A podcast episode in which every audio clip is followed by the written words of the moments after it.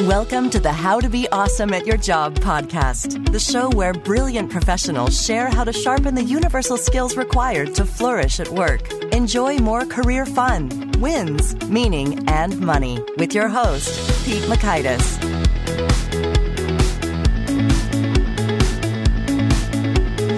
Hello, and thanks so much for joining us here for episode 256 with Mark Murphy. I think you will find this a particularly valuable conversation because Mark is bringing some science based insights on what it takes to deliver tough truths at work in a way that's going to work. It's going to create a real difference instead of just uh, hostilities all around. So you'll learn one, the top reasons why people don't tell the truth at work, two, common phrases that create defensiveness, and three, why having a difficult conversation is better than just fixing the problem yourself. So if you'd like to check out the show notes or the transcript or the links to items that we've referenced here, it's on over at awesomeatyourjob.com slash F256. And now here is Mark's story. Mark Murphy is a New York Times bestselling author, weekly contributor to Forbes, ranked as a top 30 leadership guru, and the founder of Leadership IQ. He's trained leaders at the United Nations, Harvard Business School, the Clinton Foundation, Microsoft, MasterCard, SHRM, and hundreds more organizations. He's written several award winning books on leadership and has been featured in numerous premier media outlets. Here is Mark. Mark, thanks so much for joining us here on the How to Be Awesome at Your Job podcast. Well, Pete, thanks so much for having me. I'm excited. Oh, yeah. Well, I am intrigued by so much of what you have to say here. So I think this will be a great one. And uh, I wanted to start, though. I learned a bit about you that uh, you once addressed the United Nations. What's that story? Well, yeah, it, that was a pretty cool experience. So, for several years, I was uh, a faculty at the UN.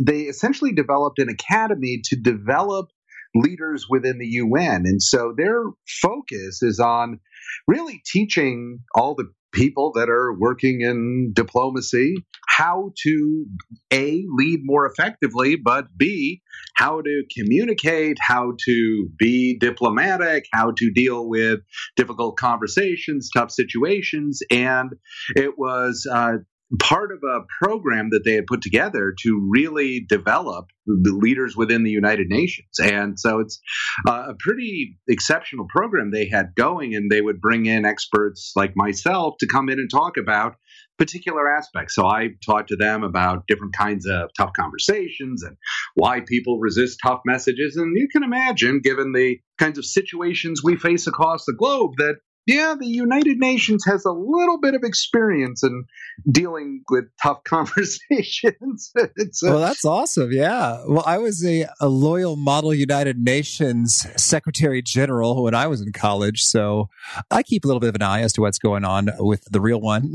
and so I guess now I'm thinking if you are teaching diplomats how to be more diplomatic, well, you must be quite a master of diplomacy yourself. Well, you know, one of the things I have discovered is that it's not always perfect, right? It's uh, we can go into conversations with the best of intentions, and that's part of of handling tough conversations and difficult situations is a knowing what to do, but then b making sure that you have some handy reminders in place that you can pull on at any moment because the reality is that most difficult conversations don't take place on your schedule. Most of the time, when they happen, you get blindsided. And that's why it's so important, no matter how sophisticated your methods are, to have something that you can fall back on quickly. And that's really one of the essential lessons is distill it down, get something you can fall back on because that difficult conversation is not going to come most of the time when you're fresh and you've just had a nice cup of coffee. It's usually going to come at the end of a long day when you're wiped out, and this is the last conversation you want to have.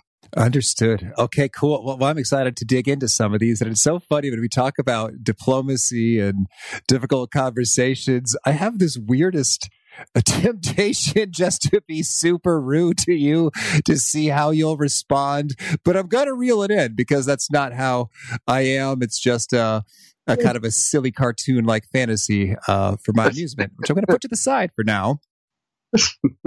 you jerk. okay, that's it. That's it. okay. So then now you lay out some of these uh, things to fall back on in your book, Truth at Work. So tell us, what's that about? And, and kind of, what's the alternative? Are we all just lying at work?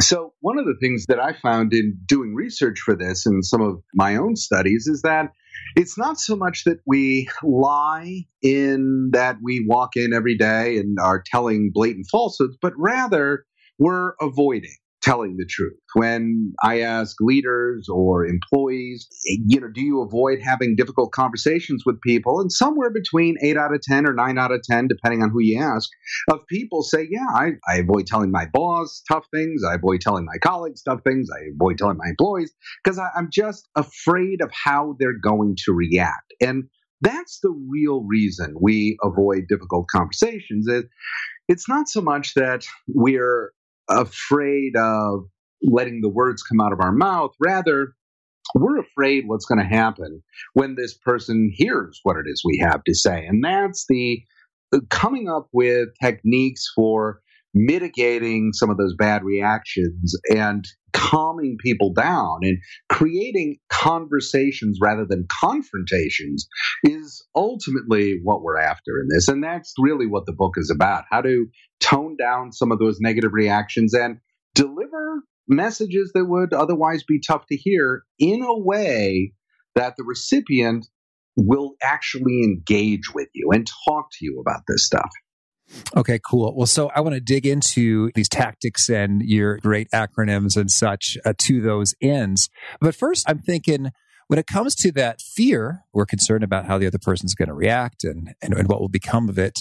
I'd love if we could sort of uh, take a bullseye aim at that one right up front. I'd say when it comes to the fear, uh, what are some perspectives that uh, folks should bear in mind in terms of, of managing that uh, right before we even begin to say a word? So there's a number of things. So one of the things we discovered is that there are these things we call truth killers, and they're they're really the reasons why people resist the truth. And there are four big ones that we really identified in this. And, and, listen, there's a thousand reasons why people won't listen to tough messages. But if you kind of clump them all together, the big four number one, there's what I call confident unawareness.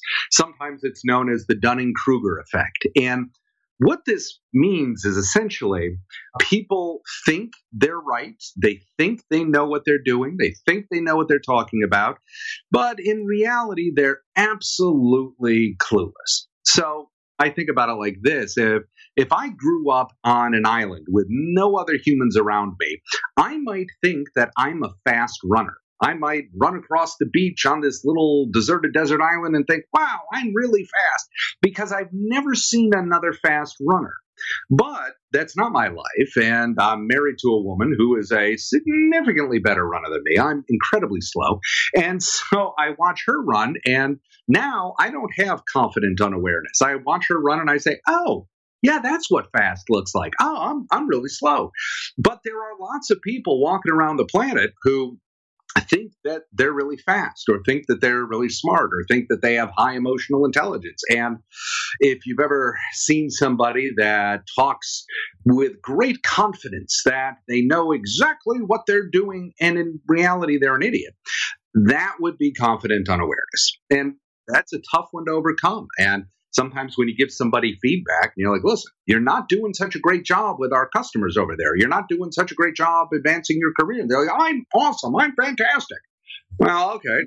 So we, we've got a, that's a tough one to overcome. Another reason that people resist hearing tough messages is what we call psychological resistance. And this is one of the things that happens when you have a tough conversation with somebody, whether it's a friend, a spouse, a colleague, a boss, whoever, oftentimes you're telling them something that is at odds with their self image, with how they view themselves. If you came to me, Pete, and said, you know, Mark, I think you're kind of dumb and I think you're not a very nice person, well, that's at odds with my self image. And so I'm likely to turn around and attack you or attack your message. Well, Pete doesn't know what he's talking about. Pete hardly, but you know, how does he know that? He didn't hear the last conversation I had before I hopped on the phone with him. Well, what does he know? he's a jerk. I'll bet you he's real nasty in his life. And it's this whenever somebody tells us something that is at odds with our self image, it is just by very human nature, it's going to engender a what's either psychological resistance or cognitive dissonance. It causes us to attack the message and the messenger. Okay, well, that's powerful. And so that you zeroed in on it there is like, what is it that's likely to trip a wire for an explosion versus not? And I think that's interesting when it comes to the running. It's like, I think folks could criticize any number of things about me, like, yep, that's right. Yeah, I don't know anything about that. Yeah, you're true, true, true, true, true. And then, and there are a few things it's like, now hold up right there, sir. It's like, it, will spark a, a different reaction. So I love it when you talked about you have zeroed in on, in fact, seven key phrases that sort of actual scripts or verbiage that create defensiveness within people. So could you uh, lay those out for us in terms of what are some of those phrases that we should not say and what do we say in, instead of those? So one of the things that was interesting is that when we talk about having difficult conversations is that oftentimes having a tough conversation is as much about listening as it is talking. And a lot of conversations go off the rails before we ever say anything, uh, we issue a command or a directive or anything like that. It, it begins with how we listen, or rather, don't listen. So, a friend of ours comes up and says, Oh, I'm having such a tough time at work. My boss is such a jerk, and I, I think there might be layoffs at the company. And when they say that, what we're trying to do, if we do it correctly in that moment, is build some empathy, is take their perspective so that we can give them some guidance. We can just listen. We can be empathic. We can do whatever we need to do. But there's seven things that humans generally say to each other that basically tell this other person, nah, I don't really want to help you out here. Okay. So th- things like, well, you know, listen, griping about it's not going to make it any better. All or, right. you just need to suck it up. Or one of my favorites, well, life is unfair. It's just, you know, sometimes just crap happens. It, it just, you know, just bad stuff. Or one that we've been seeing a lot more lately is, well, you know what? Maybe this is a blessing in disguise. Maybe this is all for the best. There's a, a reason for everything, and, and you don't worry about it. What you just said, all those concerns, they're not important. This is all going to work out just great. And, you know, then there are the classics. So don't worry, you'll get over it. Or, you know, well, you think you've got problems. Let me stop listening to you and tell you about what's going on in my life because uh, mine's a lot worse than yours is. And it becomes a competition of, you know, who's got it worse. And then, of course, there's the classic, well, yeah, but.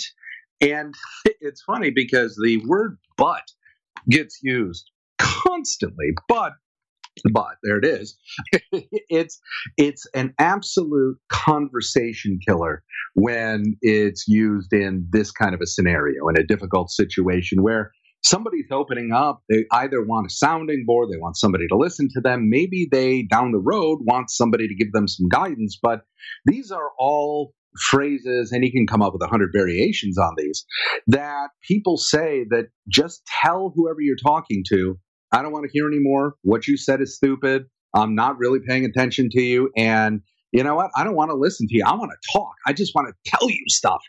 And uh, that's a quick way to end any conversation, let alone a difficult one. Oh, yeah, I like that. Okay. So quit griping, suck it up. Life's not fair. Stuff happens. Maybe it's a blessing in disguise. Don't worry, you'll get over it.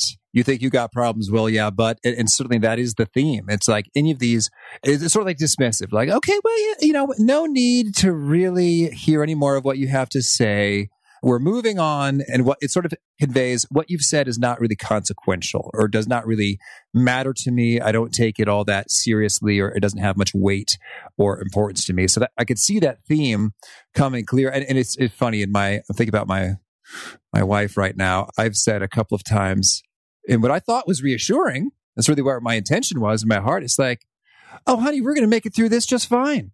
And so and that kind of she interpreted it in in that kind of a way which is I don't care to talk more about this. I am sort of not proactively encouraging you to tell me more about what you think and feel with regard to this scenario.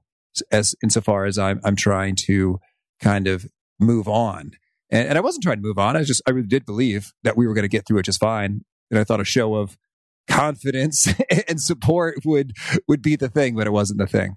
Uh, in that moment. It happens a lot. And there are kind of two things I think go on with this uh, in a lot, whether it's at home or at work, is that one, we're taught to be solution oriented. So, well, just solve it. I don't want problem bringers around me. I want problem solvers. So just, just solve it. Just get right to it. And too often, what happens is in trying to skip to the solving stage, we basically kill off the empathy stage, which is a problem.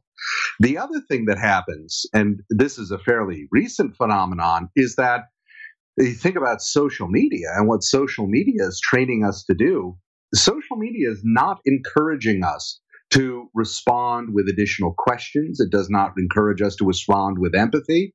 It basically says whenever somebody shares an issue, what does Facebook want? What does Twitter want? They want reactions. They want you to jump in, and if somebody says, they give a little soliloquy. They want you to match that with a soliloquy, and they want it emotional intense, and everything else. They they don't want dialogue because that's calming and that takes longer. What they want is quick reactions because that's what gets eyeballs.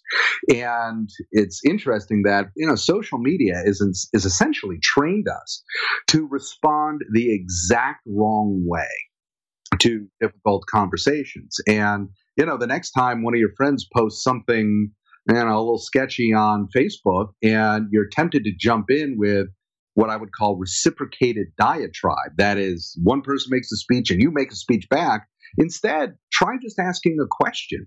Well, tell me more about that. I'm I'm interested as to how you came to that conclusion. Tell me what data backs that up. I'm just looking for are there any facts that underlie your assertion here? Something that engages them in more conversation rather than shutting down the debate instantly. Oh, that's good. Reciprocated diatribe is a great turn of a phrase. Is this a Mark Murphy original? It's one that I came up with, and then as I was doing research, I discovered that it had actually been coined about 30 years ago.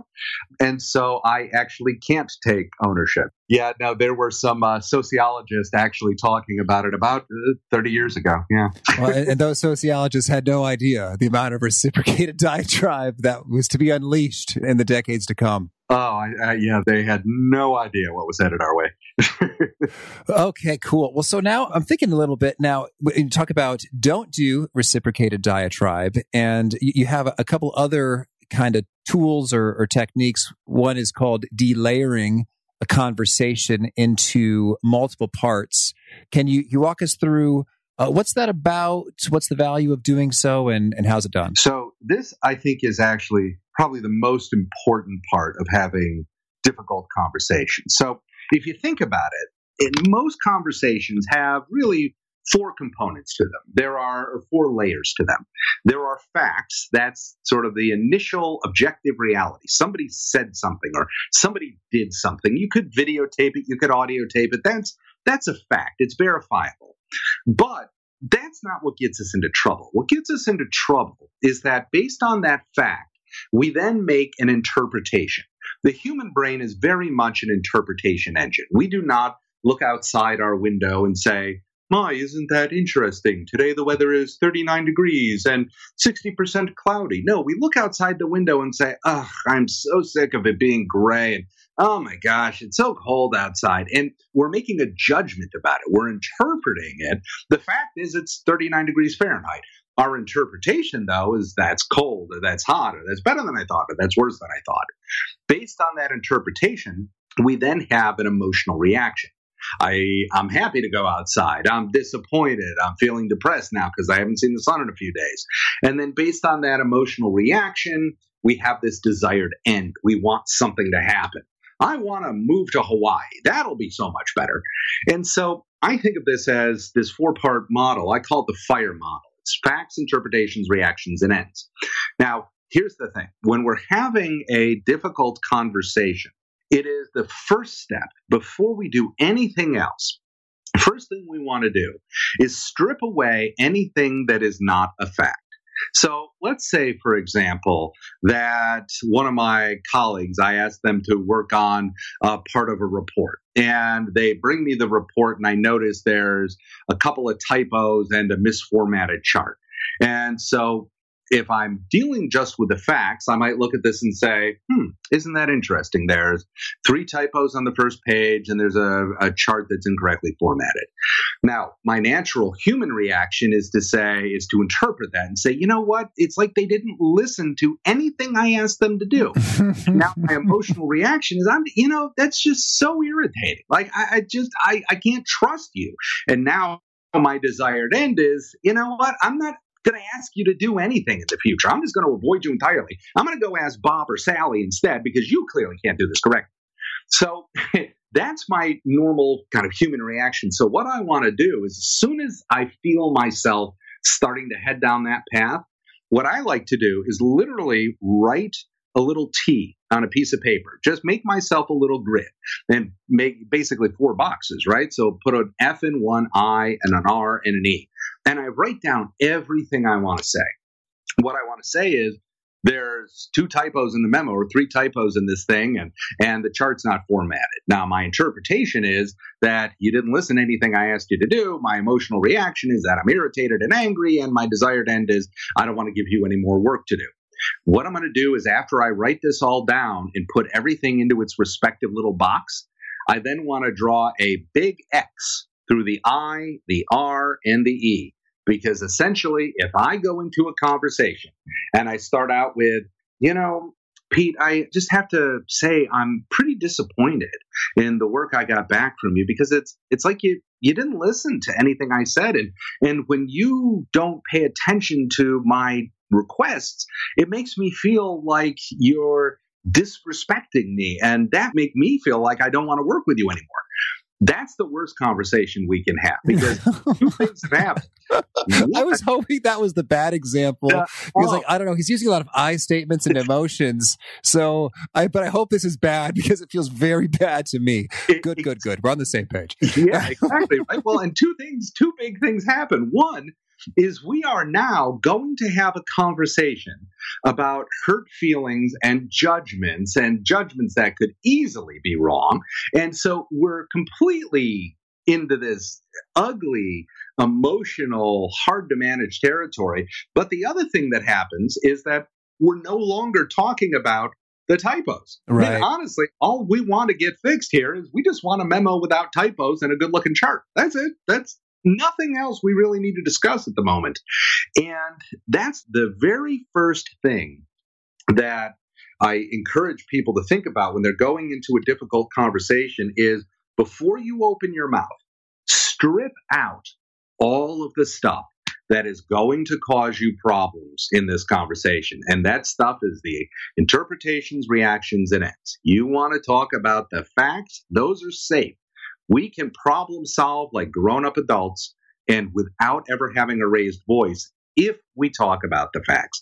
But the whole I statement and you're making me feel like this, oh, if you ever, you know, there's two bad F words in tough conversations. One is the obvious one, but the other bad F word is feel. If you're saying the word feel in a difficult conversation, we've probably gotten off track because now we're not talking about stuff that we can easily fix. Now we're into a deep emotional ripping off some scabs, and that's just not going to help us.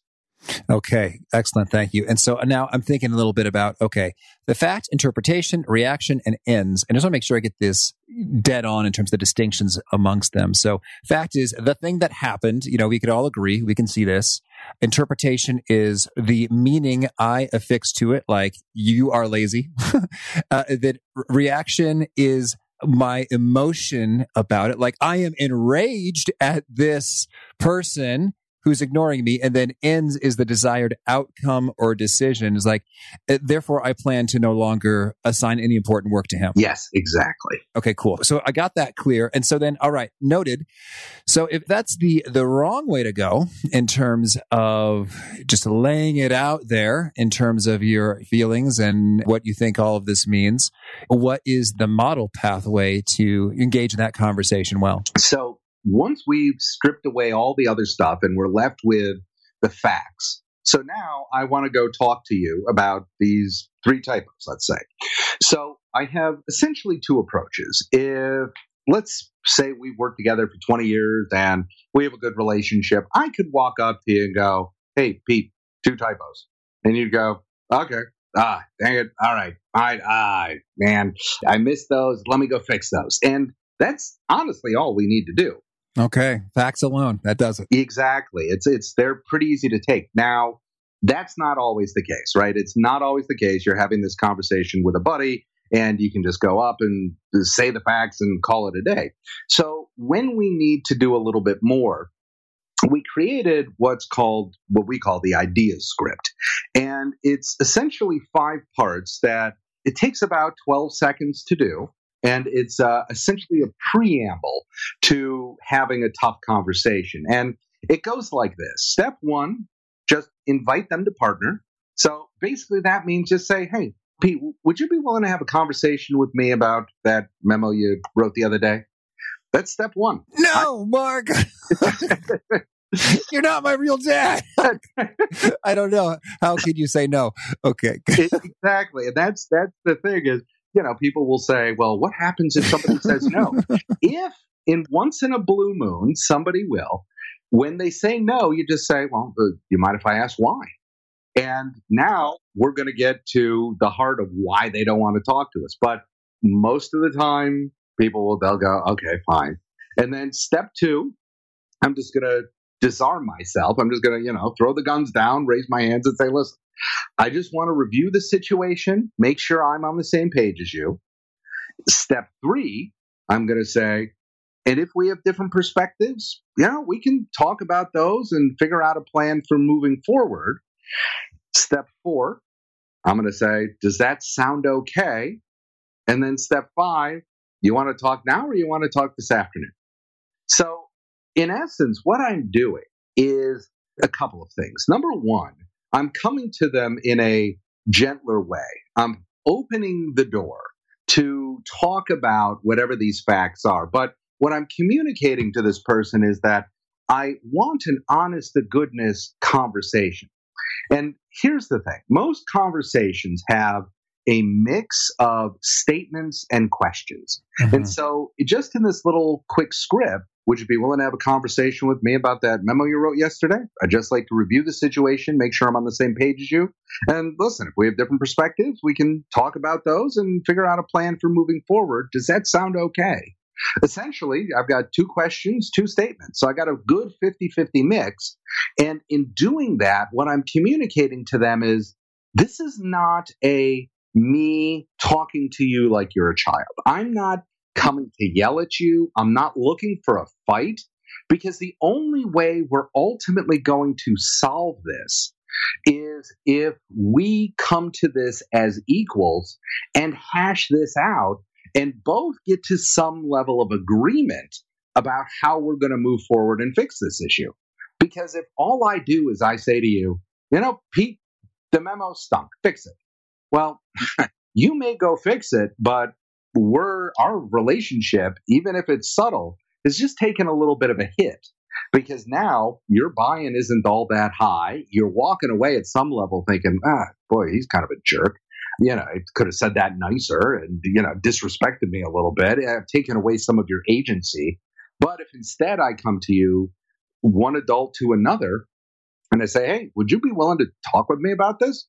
Well, now you're going to have to ante up and actually participate in this. And that's what I'm after.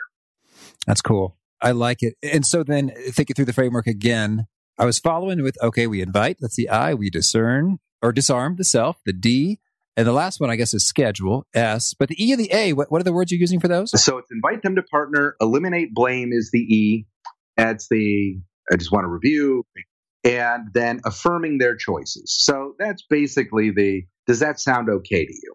And again, some of this is incredibly subtle in that I want them because even if they they begrudgingly say, yeah, okay, I've at least gotten them to say, yeah, okay. I've gotten them at some level to agree to participate in this with me. And one of the models I think about is if you have a let's uh, take a football example. If you have a superstar coach and a superstar quarterback, if the quarterback makes a bad throw, throws an interception, comes over to the sideline, the coach and the quarterback, the coach does not come over to the superstar quarterback and say, hey, you know, that was a really stupid throw because quarterback's going to go, yeah, I know, I saw it. Well, no, I, I mean, I need to make sure you know that was a stupid throw. No, I get it. That was a stupid throw. Instead, what they do is it may be a little terse, but they're going into a conversation of the form. All right, how do we fix this? How do we not do that again? What needs to change? And they're actually having a dialogue because the thing that they've each realized is they can't solve the problem without the other person. The coach cannot win the game without the quarterback, and the quarterback cannot win the game without the coach.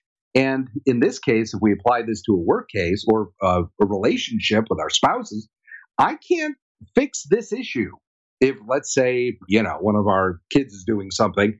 I can't do this without my wife. We have to, even if we have different perspectives on this at first, it's going to take both of us to figure out what to do next. If I have a problem with that memo you wrote, I can't fix the memo without you. And the one of the big kind of aha moments about difficult conversations is that it's not something you can fix by yelling at people. These are not issues where one person can fix it. It takes both parties to actually have a dialogue, come together, and hash it out to come up with a workable solution Otherwise, I'm just yelling at you, and that's not going to get us anywhere. Well, and so I want to to address if any listener has is challenging that in in his or her own mind, like, well, I I could just fix their mistake for them and and just do it myself. What's your reply to that? You can, and the problem is you haven't actually resolved the issue. Okay, you've just taken their issue over and put it on yourself. And listen, if you do that, ultimately what's going to end up happening is you're going to bear the weight of the world on your shoulders and that's problem one uh, problem two is that the people around you aren't growing and developing so imagine if every time your kid has an issue you jump in and solve it for them okay, well, that may get them through this week's problem. But what happens, not to get morbid here, but what happens when you're dead? Now, all of a sudden, we have a kid who is ill equipped to live on their own, to go out and survive the world. We've taught them nothing because in the every time this happened, even if it's an employee, if every time one of my employees has an issue, say, and I jump in and I do that for them, I pretty much guaranteed that they will never grow and develop beyond where they're at. And whether it's my role as a parent or my role as a leader or just in my role as a friend, I haven't helped this person. And so it's not until they own 50% of this issue and partner with me on it, it's not until they do that have I actually given them some real tools to do better out in the world. Okay, understood. Appreciated. That makes sense. Uh, you know, we've talked a lot about how to say things but you said a huge part of this game is the listening. So I want to make sure we give a little bit of airtime to that. Tell us about your take on structured listening. So the first part of, of course, structured listening is basically not to say all those things we talked about earlier. Right. Suck it up, life's unfair. He says, so that's the what not to do. The what to do. Structured listening it's think of it as a step beyond what we were all taught years ago as active listening. And active listening sort of became a, a bit of a cliche where you nod your head and go, mm-hmm, and oh, yes, oh, wow, mm-hmm, interesting. And, you know, we grunt a little bit and we furrow our brow, and that's supposed to mean we're there. And what we found is that that's just insufficient. So structured listening really involves eliciting. So encouraging this person to talk. So saying something to them like, I'd really like to understand your perspective here. Can we just review this? And I'd like to learn more so I can get on the same page as you. And so when I talk about Facebook, when one of your friends says something a little bit provocative, going back to them and saying, Well, I'd like to understand your perspective a bit more. I'm not sure I totally get it. Would you share a little bit more about them? Get them to reveal where their head is at. That's step one of listening. Step two of listening is to actually just listen. Now, one of the things that we have found is when people sit there and they, you know, furrow their brow, that's usually insufficient to make them truly present. And while it is a dying art, honest to goodness, especially, and it sounds weird. I know this sounds hokey, but when you're having a tough conversation, even with your spouse, saying something to them like, listen, do you, do you mind if I just jot some notes down? Because I want to make sure I actually get everything you're saying. And what's interesting about this is not only does jotting some notes down, and I, I again, I know it sounds weird if you're like talking to your wife about X, Y, Z, and like, do you mind if I take some notes? It sounds weird, but it puts you in the moment because when you take notes, it forces you to pay more attention than just sitting there does. The second thing that happens, though, is even though it's weird, it communicates to the other person I, honest to goodness, want to understand your perspective here because I'm paying attention. I'm paying so much attention that I actually want to write this stuff down. That's how important what you have to say to me is. And the third step is to confirm. And confirming means we want to spit back to them what they said. Now, this is a little bit different than the old paraphrasing that we used to be taught. So, what you're really saying is, no, no, I don't want to do that. Because if I do that, I run the risk that I've completely missed the point. So, I want to go back to my little fire model. And what I want to say to them is, okay, I just want to make sure I got this. Facts as you saw them are this. You then interpreted that to mean blah, blah, blah. Based on that, you had the following emotional reaction. And because of that, you now want this outcome, this desired end. Did I get that right? You know, it's so good. Is like, even as you're saying this, I imagine if someone says something just like outrageous and you like play it back for them, they may very well say, you know, I'm sorry, Mark, never mind. It's fine. and honestly, Pete, that is a huge part of it. And that's where the structure comes from. Because when you spit this back to somebody and you force them to listen, so many people do not listen to the words that come out of their mouth. When you spit it back to them, and you're not passing any judgment, you're just restating it with a little bit of structure. Half the time they look at it and they go, oh, that doesn't sound good. That, uh, yeah, no, as you say, I'm sorry. I, uh, nope, let me retract. Just forget I said anything.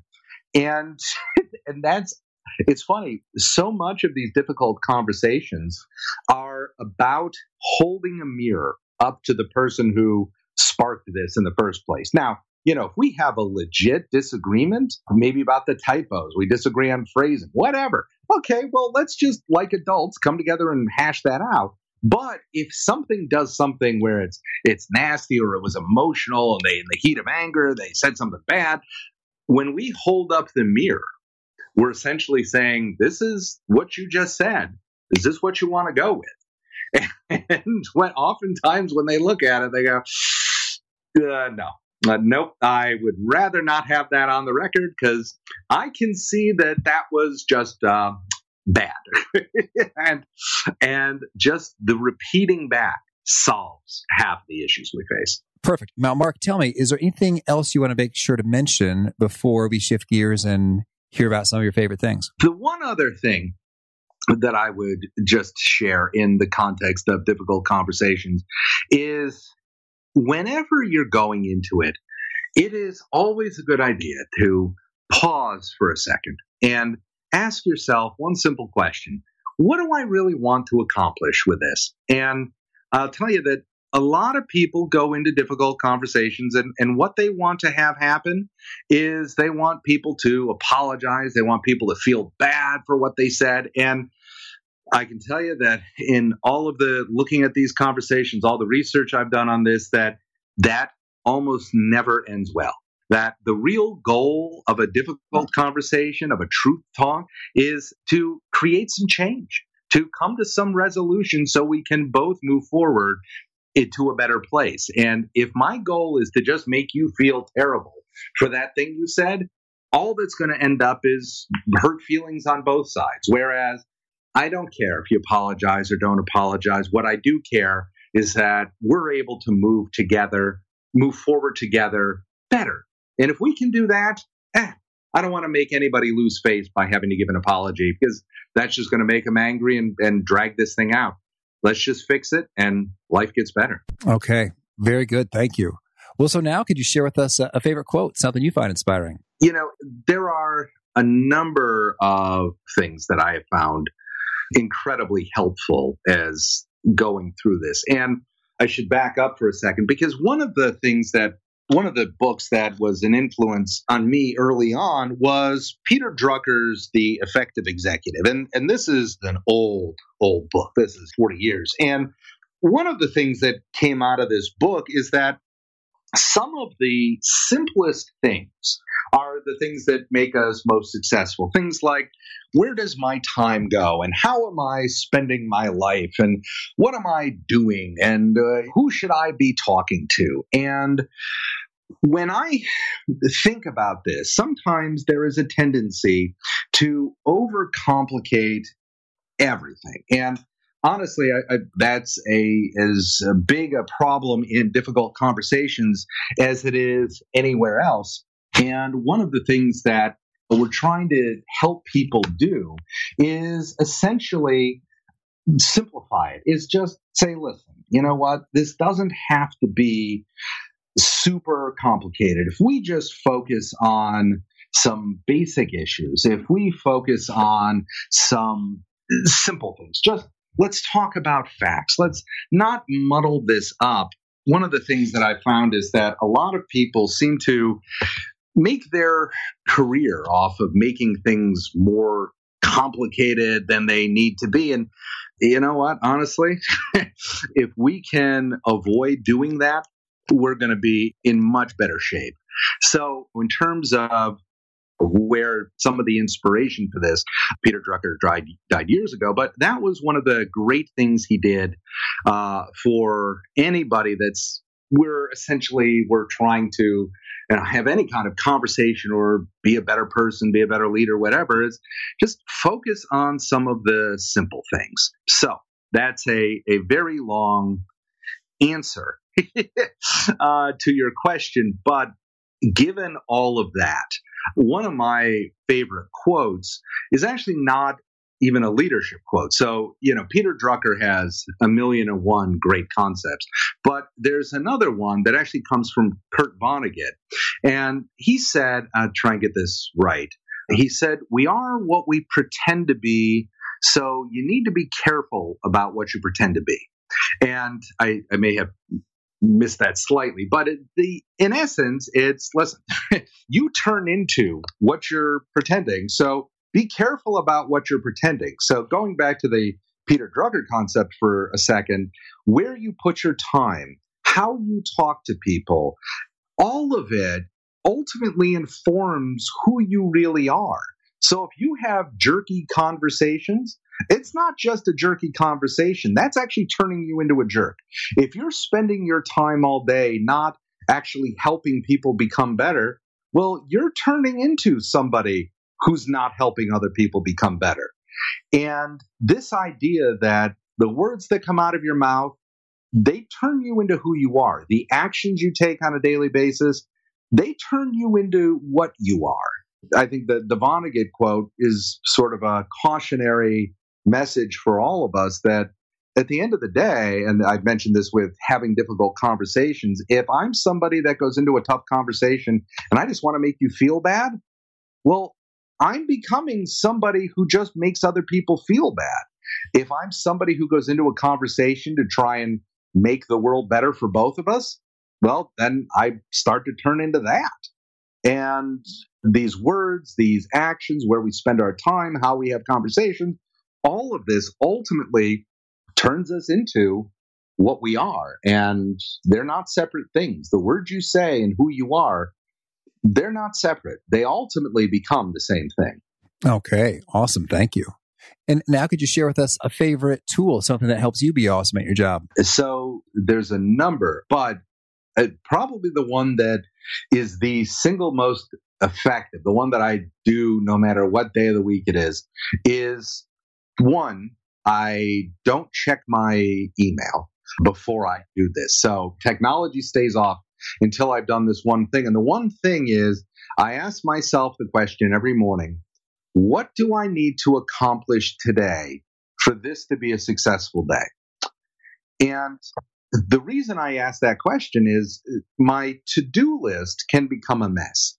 But my to do list is not necessarily a barometer of what drives my success. My success is going to be driven by one or two things. On any given day, there's one or two areas where I can really make a difference. Now, I may do 30 other things, but those are, eh, you know, they're not giant inflection points. They're not bending the curve. They're not making me more or less successful. They're just kind of, you know, checking things off a list. But asking that one question, not only does it help me focus my energy for the day, but I will tell you, if you've ever had that experience of waking up in the morning and the first thought you have is all the work you didn't get done yesterday, and you know how awful that feeling is, I hate that feeling. By asking myself, what's the thing I need to do today for this to be a successful day? I do that one thing. And even if I didn't kill off the rest of my to do list, I can still go to bed with a feeling of accomplishment that, you know what? I did that one thing today. That I got that done. And that allows me to sleep better at night and wake up in the morning. And my first thought is not, oh, I didn't get so many things done yesterday. Yesterday was such a waste. I don't have that feeling because I know that, yeah, I may have 30 other things I still got to do today, but I did the big one. I did that one thing. And so yesterday was a successful day because of it. Oh, perfect. Thank you. And is there a particular nugget that you share that uh, you tend to hear back often as being super helpful and transformational for folks? One of the big ones actually is the fire model. The idea that just strip out the interpretations, reactions, and ends, write it all down. That's fine. Get it out on paper. Make yourself feel better. But then draw a big giant X through it and say, I am not allowed to say that stuff because it is going to cause me problems. It forces us, A, to dial down our conversations, to delayer them so that anytime you speak, you're speaking factually. And not only does it reduce angst and anger and vitriol in conversations, but from a career perspective, man, it makes you look smart.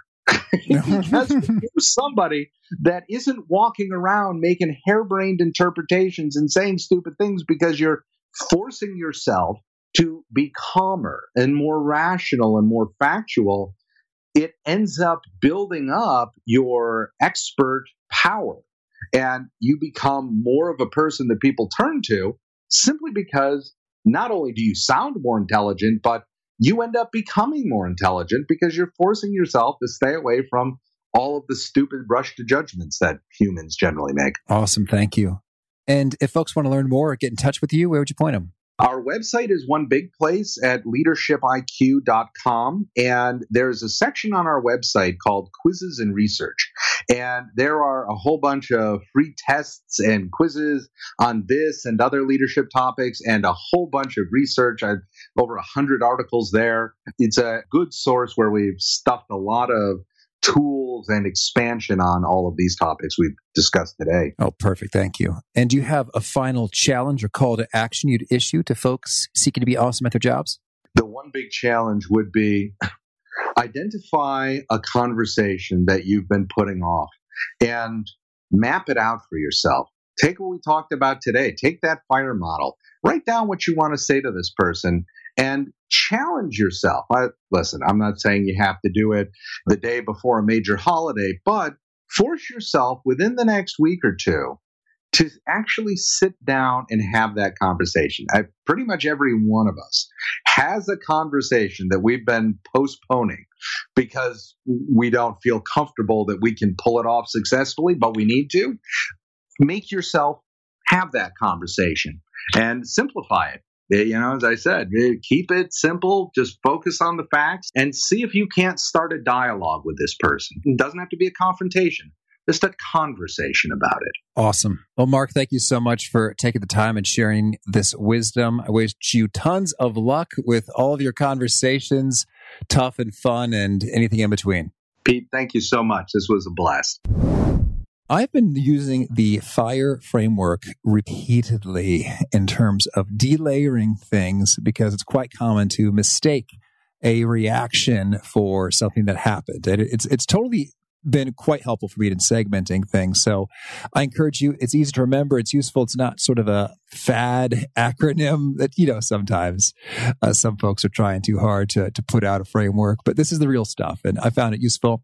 I hope you found that and many other of these tidbits super handy. And if you want to access uh, some of that text, you know, uh, copy it, paste it, and tweak it and post it on your desk somewhere so you, you don't forget it. That's on over at awesomeatyourjob.com slash F256. And if you haven't already, I encourage you to push subscribe. You'll hear from our next guest. It's Turi McKinley. She is a creative maestro who knows a whole lot about design thinking, and she's going to lay out uh, some of those perspectives for us. Hope to catch you there. Peace. Thanks for joining us for today's episode. To get the most out of this conversation, visit awesomeatyourjob.com to find today's show notes, transcript, and infographic summary cheat sheet. For more entertaining professional skill sharpening, be sure to subscribe to catch the next episode of How to Be Awesome at Your Job.